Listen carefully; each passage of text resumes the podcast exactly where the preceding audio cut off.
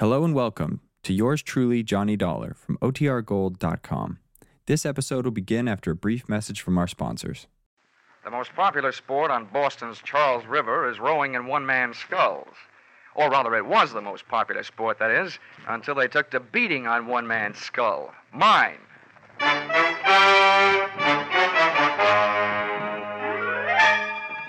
This is another in the adventures of America's fabulous freelance insurance investigator, Johnny Dollar. At insurance investigation, Johnny Dollar is only an expert. At making out his expense account, he's an absolute genius.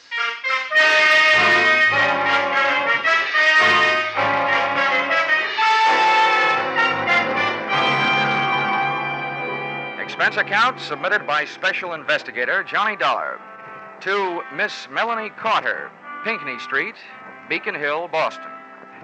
The following is an accounting of my expenditures during assignment as your representative, investigating list of your relatives who might be interested in murdering you for your insurance, or who'd like to rock the old doll to sleep, or the unnice niece and the charming young rat who put the few in the word nephew.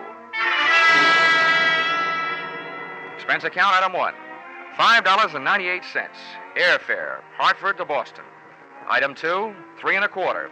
Cab fare, Logan Airport to your residence on Beacon Hill.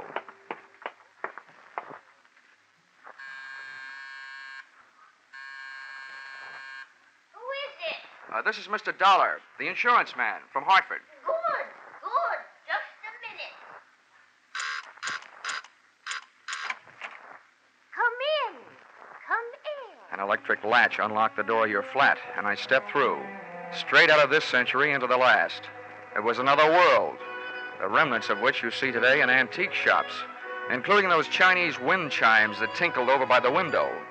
And you, its tiny and aged queen, sat across the 19th century room in your modern throne, that chromium and black leather wheelchair. Come in. Come in, Mr. Dolly. Oh, Oh, what's, what's the matter, ma'am? Oh, nothing, nothing. You just remind me of someone I once knew. That's all. Uh, He was so. Come, sit down over here. thank you, Miss Carter. Uh, I take it you are Miss Carter. Oh, yes, yes, indeed. You probably expected a younger woman. Maybe, but certainly not one any more attractive. Oh. you hold on to that gallantry of yours, young man. It's very difficult to find these days. And a very precious treasure to women. Uh, Miss Carter, since you seem to know my name, I guess there's not much use in my telling you that I'm the investigator recommended by your insurance company, Royal Life. Oh, yes, they sent me a telegram saying you would be here. No telephone? No, no telephone. You see, Mr. Dollar, I was once a very happy young lady. Yesterday was very good to me. Today and tomorrow, who knows? And why take chances? What little life I have left, I want to enjoy. That is why I've sent for you. You mean somebody told you I was an early American insurance investigator? No, no, my dear. Just that experience is such a good teacher. Mr. Dollar, hmm? many years ago, my husband was murdered for his insurance money by his very own brother. Would you hand me my smelling salts, Oh, please? yes, certainly. Here you are. Well, fate was very quick in passing judgment on the case because the brother was killed by a runaway horse as he was leaving the scene of his terrible crime. I not only received my half of the insurance money, but also the half that would someday have gone to him. Oh, and now you feel that your life may be in danger for the same reason. Oh, well, whether my life is actually in danger is not the most important thing. It is my mind that is in danger. The beneficiaries to all of my insurance, and as the company may have told you, it is a lot of insurance, are my niece and my nephew, the children of that murderer. You see, I adopted them after their father's death. Oh, bad blood is bad blood, Mr. Dollar. And I want you to make sure that that I am not engulfed by it.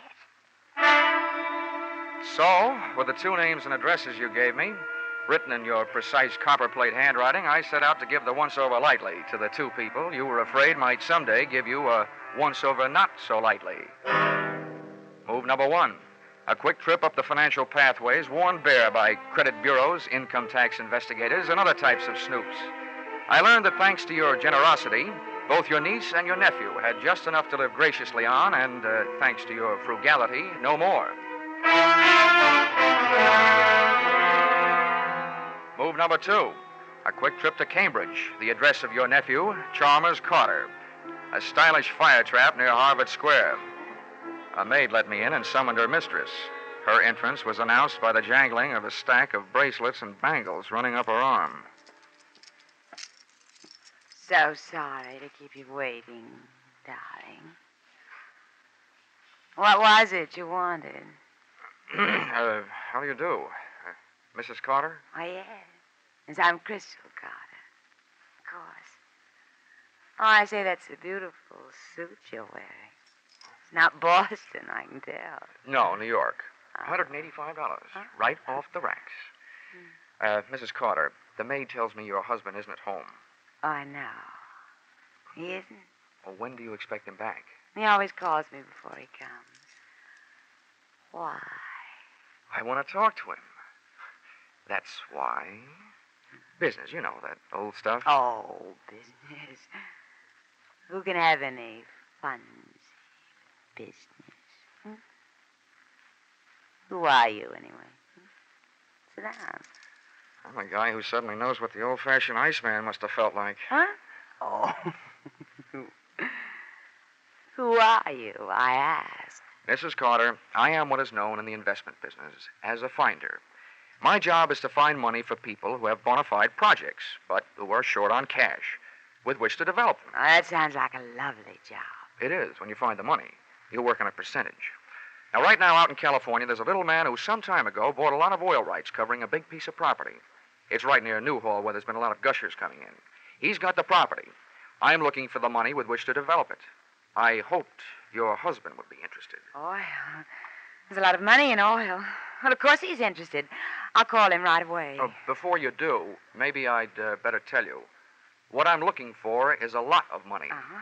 So, unless your husband has a lot available, it'll be no use. Well, I, he can get it. I'm sure he can get it. He, he's often told me all he needed was one big chance. Maybe this is it. I know where to reach him on the phone. Where can he reach you? Chance to make a lot of quick money melted the love light right out of Crystal Carter's eyes. And if anything, the money look that replaced it was even wilder. She moved fast. By the time I got back to my hotel, there was a message there telling me where I could find her husband, Chalmers. And her directions took me back into a taxi, back across the Charles River, and move number three to the Bayshore Trotting Club, a fancy little track where millionaires who like the smell of stables see how fast they can make horses trot. Chalmers Carter was up there among the rest, in spirit, if not in prosperity, sitting in the low flat grandstand watching the afternoon workouts, knowingly holding a stopwatch in his hand and keeping one eye on a blaze faced filly who was kicking up the dust in the racing oval, and one ear on me. And as you may not know, Mr. Carter, the best thing about an oil investment, the first 27% of your income from it is tax free. What? Say that again. That's right. The first 27%, tax free. Hmm. Uh, Dollar, just how much money do you need? Mm, about 120,000 should do it. Uh huh. 120,000, huh? All right, I'll see what I can do about it. What did you say about 120,000, Carter? Uh, George. When you I'll- get your hands on 120,000, Chalmers, don't forget the 500 you owe me.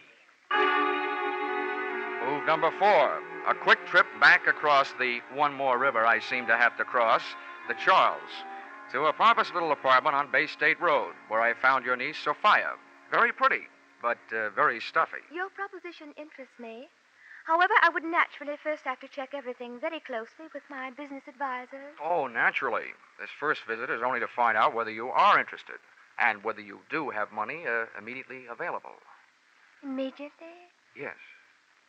I see. Very well. I think it can be managed.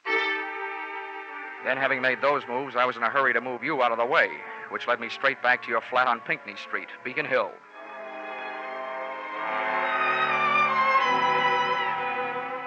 And there, once again, I bumped into what I've learned to expect in my racket the unexpected. Your apartment door was slightly open, your wheelchair was empty, and from outside I saw you across the room, standing there talking into something that earlier in the day you had very deliberately told me you didn't have a telephone. Oh, Joseph, I'm so glad I was able to reach you. Now listen, I have another little job for you to do. I want you to come right over. Both of you. You need Rocky, huh? You know where it is? No, no, this time it's somebody I have to get rid of. I took up a plant in the antique store across the street and waited for your visitors. They were charming, just the sort of folks you'd expect to see on Beacon Hill, dropping in for a spot of afternoon tea. They were the kind of guys who never wear wristwatches, handcuffs being rough on watch crystals. I gave them a short lead upstairs, then pussyfooted up behind them. Oh, one of these days, my right eye is going to wind up shaped like a keyhole, with my left ear shaped like a cauliflower from pressing against door panels. It's so nice having you young fellows around to depend on. Sit down, sit down. You want some nice tea and cake? No, thanks, dear. We just had some pizza and beer. Yeah, Joe and me just had some pizza and beer. What's on your mind, Grandma? Yeah, what's on your mind, Grandma? Well, boys, you know how worried I've been Yeah. about that family of mine. Well, things are even worse now. Hey, what's up? Yeah, what's up? Well, I want you to understand that it wasn't that I didn't have complete faith in your ability to protect me. Uh, sure, sure. Yeah. But I finally turned to my insurance company, hoping to save a few dollars. Yeah. They sent a scoundrel named Dollar from Hartford to protect me, mind you. And do you know what he did? No, what'd he do? No, what did he do? Well, just to make sure this Dollar fellow, I called a private detective and had him followed when he left here. Yeah, good. And that detective told me that Dollar went to Sophia and my nephew Chalmers and is trying to entice them to kill me for my insurance money so they can buy some phony oil stock he's trying to sell them. Huh? That guy sounds like a big operator. Yeah, that guy sounds like a big operator. Well, whatever he is, I want that young man out of the way. Eh, Grandma, dear. You don't really mean out of the way. That's exactly what I mean. Joseph, I see something I don't like very much. Eh, what is it? Some shadows moving around under the edge of the front door. Well, what are we waiting for? Yeah. Come here, you. I wasn't a match for one of those guys, let alone two. And Rocky, Big Sir Echo, not only repeated everything Joe said, he repeated everything Joe did. Take this. Oh. Yeah, take This. Oh. That's good. That's very good. Now that's him. That's Dollar. You hold him. Hold him. Don't let him get away. Mr. Dollar, unless you're in a big hurry to get measured for a cement suit, don't start no funny business. Uh, don't worry. I feel about as funny as a funeral. My own. Well, I hope you've learned your lesson. Although, don't you think for a minute it's all over. This'll teach you honesty is the best policy, and cheaters never prosper. Hey, take it easy, Grandma, dear. This boy will not ever bother you again. Come on, Buster. Yeah. Come on, Buster. Yeah. Go on, Buster.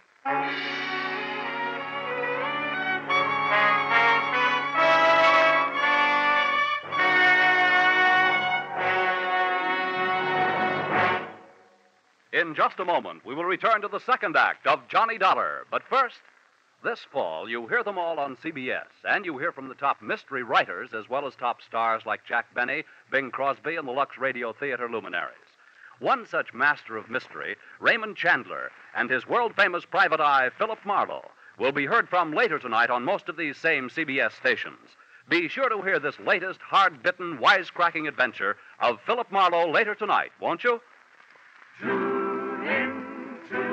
fall for the shows that you love best of all. Listen carefully, here's the address. It's CBS, CBS. Now, with our star, Charles Russell, we return to the second act of Yours Truly, Johnny Dollar.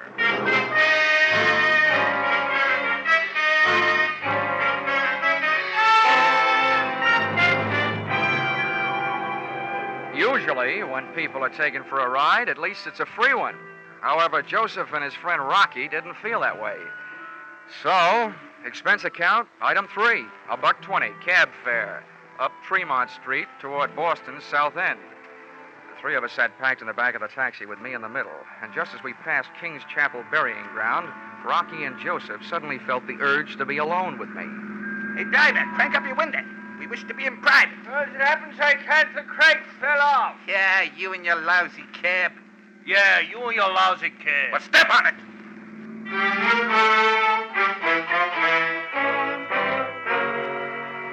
There were also things to step on in Joe's lousy hotel. Up in his room, they gave me the hot seat of honor on the edge of the bed, stood over me, one on each side, and issued me an invitation, but not to dance. We think you are a smart guy, Dollar, and we want a piece of your action. What are you talking about? Yeah, Joe, what, what are you talking about? That. You just keep your muscles handy. I do the thinking and the talking. Okay, so go do it. Huh? What? Do it. Yeah, yeah, yeah. Let's see. Where was we? Uh, uh Oh, yeah, uh. yeah, yeah. Like I was saying, Dollar, you've got a good racket, and we want a piece of your action. Hmm. Okay, Joe. What do you think my action is? Listen, buddy, I've been around hustlers all my life, so you ain't fooling me. You set up the old lady to get knocked off just like she said. Hmm. In the meantime, you get all the people who will collect her insurance nice and ready to sell 'em some no-good oil stock. Your hands are clean, except for a bush league swindle. The most you could get out of that is from three to five years, and that's the only chance you're taking. You... Joe, you're a genius. Well, let me ask you one thing, though. Eh? Why should I go to all that trouble? Why shouldn't I just sell my hot oil stock to the old lady in the first place and save all that extra trouble? Huh? Uh, yeah, that, that's where guys like you are smarter than guys like me. You got your reasons. You ain't kidding nobody. Huh? We like the way you operate. And we want in. Oh, uh, I guess I've found myself a pair of partners. Good. Shake. Yeah, shake. Now, one at a time. Joe? Rocky? Oh, I'm sorry. This is great. Yeah, Rocky and me have been taking Grandma for a few bucks now and then, protecting her from them squares she's afraid of. but I never thought it would turn into anything as big as this. Just out of curiosity, how'd you guys meet Grandma in the first place? Ah, we was doing a little social break-in the entering one night, and it turned out to be her house, yeah? She got the drop on us. see. We seen her there in her wheelchair, pushed her into the bedroom, and went to work. Yeah, yeah, went to work. And the next thing we know, she's standing there pointing a old shotgun at us. Yeah, yeah, What? You creep. That was no shotgun. What? Ah, what are you? Yeah, it's a very hysterical musket. Oh. You stupid. And She told me. Now, let's see, where where was we? Uh, oh, yeah. A- anyway, that's how we met her. She made us a deal. She, she wouldn't call the cops if we'd done her a turn. Besides, she paid us for it. We ought to have a bottle sent up, yeah? What for? Well, all we got to do is wait till the nephew or the niece knock off the ante. So why not have a drink while we're waiting? Oh, whoa, now hold everything. That's not the way to do it. How come? Yeah, how come? Now, look, if we sit here, we blow a big chance. The chance to get rid of whoever murders the old doll. We see who do it. We turn them in. They're out of the way, and the insurance money goes to the other one. Then I go to work on them. Uh, uh, yeah, yeah. You see what I mean, Rocky? That's why guys like him has got more brains than guys like me. Yeah, more brains than guys like me, too. In spades. Okay, Dollar, what do we do?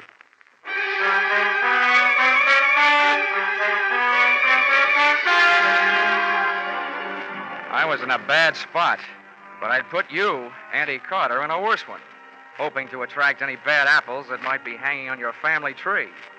Then all of a sudden you decided I was a worm and eliminated me as your number one protector. Among your spoiled family fruit, there was nephew Chalmers, fishy eyed and money hungry, his wife Crystal, who was no killer to look at, but who could be sure of her with a gun in her hand. Then there was Sophia. She was stuffy, but strangely reminded me of a precocious young lady who strangled her mother so that she might wear her evening gown to her high school senior prom. So, when Joseph, expert in giving a fellow's eye a coat of many colors, asked me, What do we do now? I honestly didn't know. The best answer I could come up with was get back to where we could keep an eye on your address on Pinckney Street. But when we got there, Pinckney Street was blocked off by blue uniforms, and reinforcements were still arriving. Hey, what's going on? Yeah, what's going on? Well, you gotta be sure of one thing. This ain't the policeman's ball. Look, how well are you guys known to the Boston police? And some of their best quiz masters have failed to make us talk. Yeah, they failed to make us talk. Okay, you better let me go ahead. Uh, not too far ahead. Don't worry. Hey, look, Joseph, the cops are coming down out of her house. How? What do you mean now? Looks like the job is all done. Yeah, I'd better get up the hill and find out for sure. Don't forget, partner, we're watching. Don't worry. Keep moving, folks, with it. Just keep moving, mister. Hey, uh, officer. Officer. Yeah? Yeah? I'm I'm Dollar of the Boston Globe. Ah. What's going on? Am I going to make the front page? Yeah, you might. Well, what's it all about? Some dame, a friend of the commissioner's, called for protection. Oh, I thought it was a murder. It is. By the time we get here, the dame up there is colder than Sunday morning beans. How do you like that? Uh, hey, Dollar, when you're writing this story, my, my name is Fred Mosher. Huh? Oh, oh, yeah, yeah. Fred Mosher. Yeah, I used to play basketball for the Boys Club of Boston. And when you're writing this story, put my name in, will you? Uh, the wife will get a kick out of it. Well, I gotta get back to headquarters. Headquarters. Hey, officer. Yeah? Uh, uh, Fred. Yeah? Come here.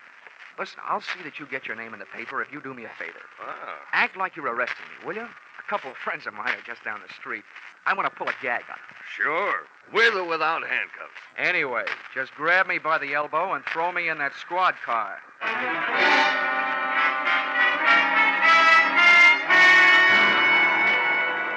I could tell by the eyes of Joseph and Rocky that I had just successfully dissolved a partnership. At the corner of Arlington and Boylston, I swapped the po- patrol car for a cab. And what do you know? I headed back across the Charles River to Cambridge.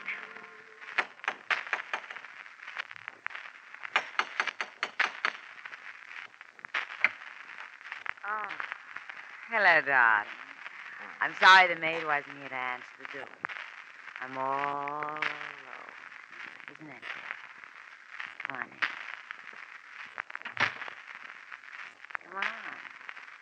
Right in here. Would you mind, Crystal, mm-hmm. walking just a few more steps ahead of me? It'll make you easier to follow. Oh, you. Here we are. Make yourself at home. Where's your husband? Oh, stop worrying about my husband. He had to go out for a while on business. I told you before, he always calls before he comes home. In case I wanted to bring something. How long has he been gone?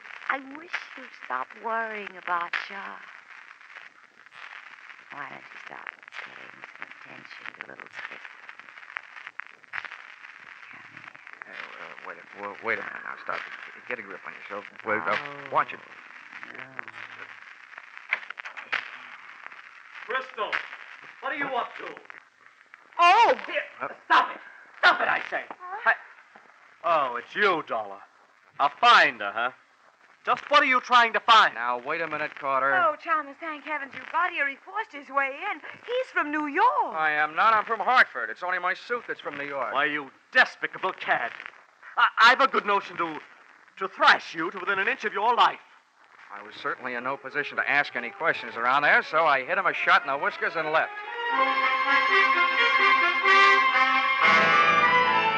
Where do you think I went? Back across the Charles River to Bay State Road and Niece Sophia's pompous little apartment. Nobody answered, so I broke rule number three in the book of how not to get your head split open when nobody answers the door. Picked the burglar's friend type lock and went in. I thought at first I'd set off a new, polite kind of burglar alarm, but it was only a grandfather clock tolling out 10 p.m. as the moonlight boffed me smack in the kisser. First thing I saw out the window was my friend the Charles River, over which I'd made more crosses than the X-Man in a tic-tac-toe tournament. My tongue was as dry as that was wet. The second thing I saw, thanks to my fountain pen type flashlight, was an open drawer in a kidney shaped desk.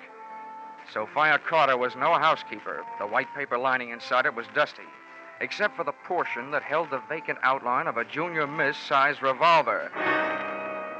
Then the lights went on. Well, Mr. Dollar, you'll be the death of me yet. Auntie, What are you doing alive? Oh, you're surprised. you hoped I'd be dead, didn't you? Well, I'm not. I'm not, you see? Yeah, I sure do see. But you'll be dead if I pull this trigger. Honey, when I don't walk in on a man with a gun in his hand, it's a matter of courage. When I don't throw a flying tackle on a girl with a gun in her hand, it's a matter of etiquette. And when I don't get rough with an old lady holding a gun in her hand, it's a matter of knowing that at your age your reflexes are gone. You can be talk out of things. With me holding your gun hand straight up overhead, I hope nobody's at home upstairs. Give me that. Let me go! Let me go! Don't you kill me. Everybody's trying to kill me. Sophia was when she came to my flat this afternoon. Oh, which must mean that Sophia is the body in your flat tonight. The body I thought was yours. I know she was. She's been threatening to kill me for years. Now, what's that you've got in your other hand? No, no, you can't. Here, give it to no, me now. no, you can't Come read on. it. No, no, no. What I ripped out of her hand was a very old note written on very old paper. Give me that. And reading it, what with the clawing, scratching 82 year old woman tucked under one arm, it read like a voice from out of the past. That is mine. The voice of that 82 year old woman's long dead husband, Caleb Carter. To my beloved niece, Sophia. In these last remaining moments of consciousness, I tell you this. My wife, Melanie, has made repeated attempts upon my life. This time, I'm afraid she has succeeded. Also, crushing the life from your father, my brother, beneath the wheels of her carriage as he rushed to my rescue. Well, I guess this means that Sophia had this letter and has been holding it over your head for years. Yes. She's been blackmailing me. Blackmailing me. Blackmailing me. Melanie, it was your conscience that first called me into this case to protect you from your relatives. It was your conscience that hired that private detective to protect you from me. And it was your conscience that got you mixed up with Joe and Rocky to protect you from the detective and me. Then again, it was that same old conscience that called in the police to protect you from your gangster friends. Now, there's only one more thing, I hope. What's that? That that same conscience will prevent you from making an undignified surrender. My arm.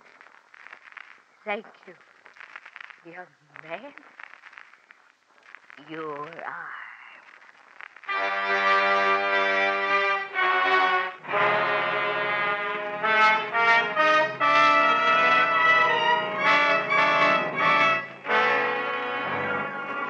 Expense account, item four, 15 bucks, pipe and slippers.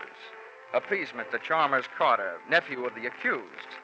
To give him a symbol that all I was really trying to find was a way to straighten out his home life. Item five, $50, uh, a personally autographed check in lieu of his name in the paper to Patrolman Fred Mosher, so that the wife would still get a kick out of the publication of his name on the payable to line of said check. Expense account item six, $15. Gift to Joseph and Rocky. One roll of tickets on the River Queen sightseeing boat, which gives daily round trip tours of the Charles River. Maybe they'll do me a favor and fall in. Uh, item seven, $5.98. Airfare Boston to Hartford. Expense account total? Uh, uh, what's the use? Where you are now, Aunt Melanie Carter, you're never going to be in a position to pay. I won't even bother to sign it. Yours, mm, truly, Johnny Dollar.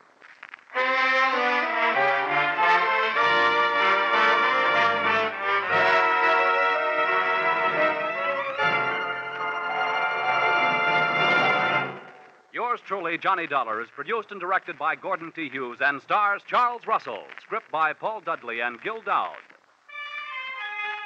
Be sure to be with us at this same time next week when another unusual expense account is handed in by Yours truly, Johnny Dollar. This is CBS, the Columbia Broadcasting System.